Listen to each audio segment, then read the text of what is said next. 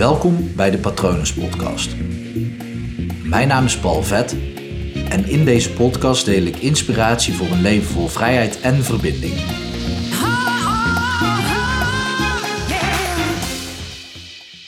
Als je angst hebt voor angst, ben je heel de dag en nacht angstig. Ik sprak van de week een cliënt en nou, bij hypnotherapie ga ik natuurlijk altijd onderzoeken.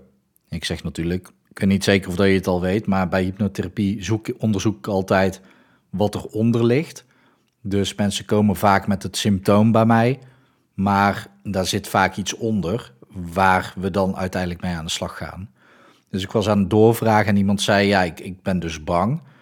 En diegene had straatvrees en was bang dat er zo nu en dan eens een telefoon zou, telefoontje zou komen met slecht nieuws.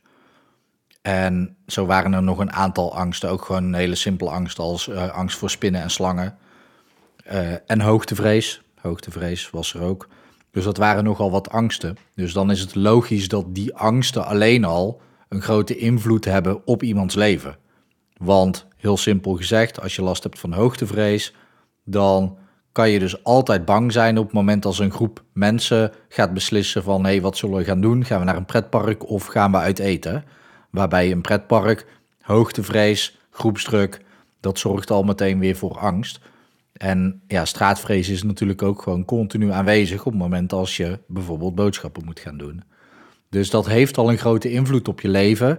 Echter is het zo dat op het moment als jij specifiek bang bent voor een aantal dingen, dan nou, kijk naar straatvrees. Je weet dat is gewoon één bepaalde situatie die zich voordoet. En daar ben ik dan bang voor. Spinnen, slangen, idem. En wij als mensen zijn supergoed in onszelf aanpassen. En vooral ook aanpassen richting een of in een bepaalde situatie. En ook om je leven best wel in controle te houden. Vaak is het schijncontrole, vandaar ook de angst. En de angst van de angst, want dat is waar ik zo op kom. Maar we, we zijn wel heel goed om dingen in controle te houden. Dus op het moment dat je echt straatvrees hebt, dan laat je boodschappen bijvoorbeeld gewoon bezorgen. Want dat kan gewoon. Maar wat het is met angsten, een angst voor slangen, dan ga je dus nooit naar een land waar slangen zitten. Oké, dat is lastig, want in Nederland hebben we natuurlijk ook slangen. Maar goed, die, die kom je niet in de stad tegen. Dus dan ga je nooit echt naar een groot natuurgebied, want dan kan je dus slangen tegenkomen.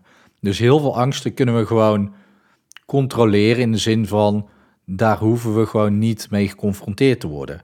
Dus dat is één. Maar op het moment als jij, en dat had mijn cliënt dus, die had een aantal keren meegemaakt dat ze dus bang was geworden. En dat, dat ze vanwege de angst een hele heftige reactie heeft ervaren.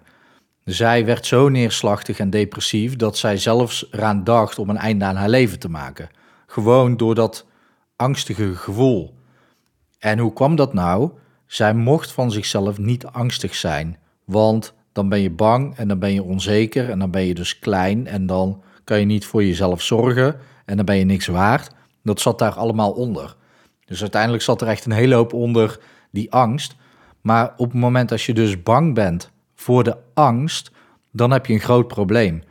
Want zoals gezegd, straatvrees en slangen en uh, hoogtevrees, dat kan je prima onder controle houden. Want dat zijn bepaalde situaties waarin zich dat voordoet. Maar een angst ervaren, dus een gevoel ervaren, dat is niet een bepaald ding. Je kan niet zeggen, hey, daar staat mijn angst voor een bepaald gevoel. Dat, dat is niet aanwijsbaar, niet aantoonbaar. Je kan het niet aanraken. Sowieso kan je angst niet aanraken. Dus eigenlijk is het beter als ik zeg je doet angst. Maar goed, dat is voor een andere aflevering. Volgens mij heb ik die al opgenomen. Maar op het moment als het dus niet, niet tastbaar is en niet aanwijsbaar is, dan kan je dus de hele tijd, gewoon continu, overdag en s'nachts bang zijn voor het geval dat je misschien bang gaat worden. Omdat je dus niet, je kan er niet naar kijken. En dat is echt een groot probleem, want dan wordt je leven dus continu beïnvloed door de spanning die het oplevert, dat je misschien angstig wordt.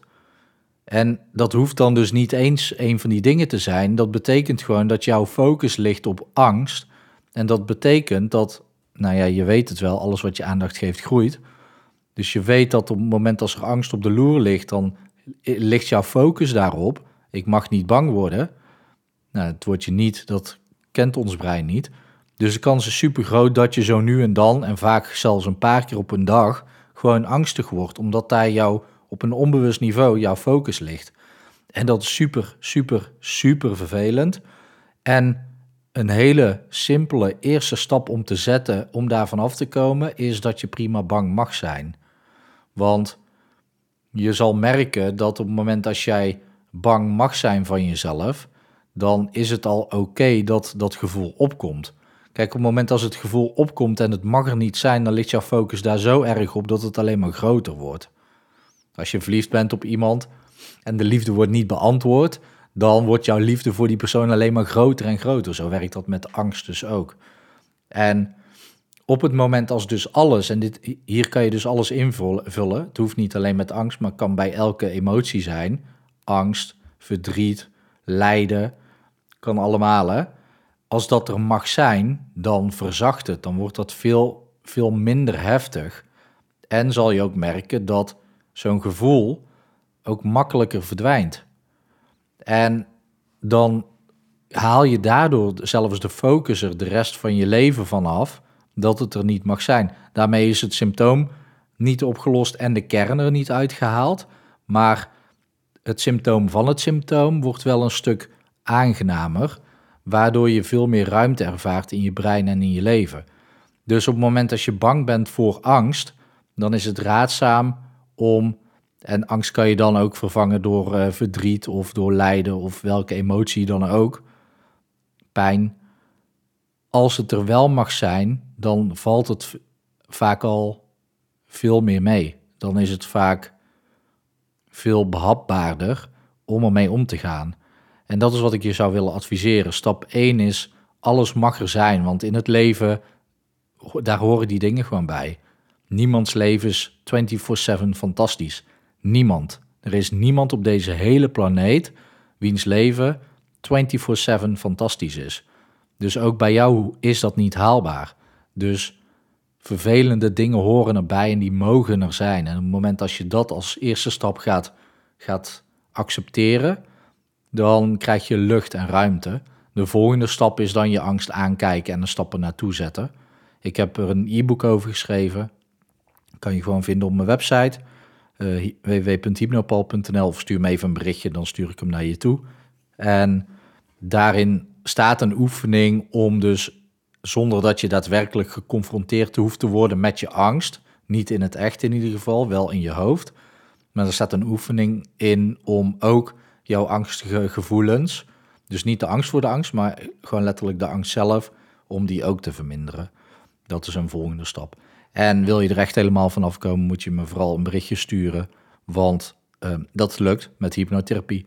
Goed, ik hoop dat het goed met je gaat. Ik hoop dat het goed gaat met dierbaren van je. En ik wens je natuurlijk ook nog een hele mooie dag toe.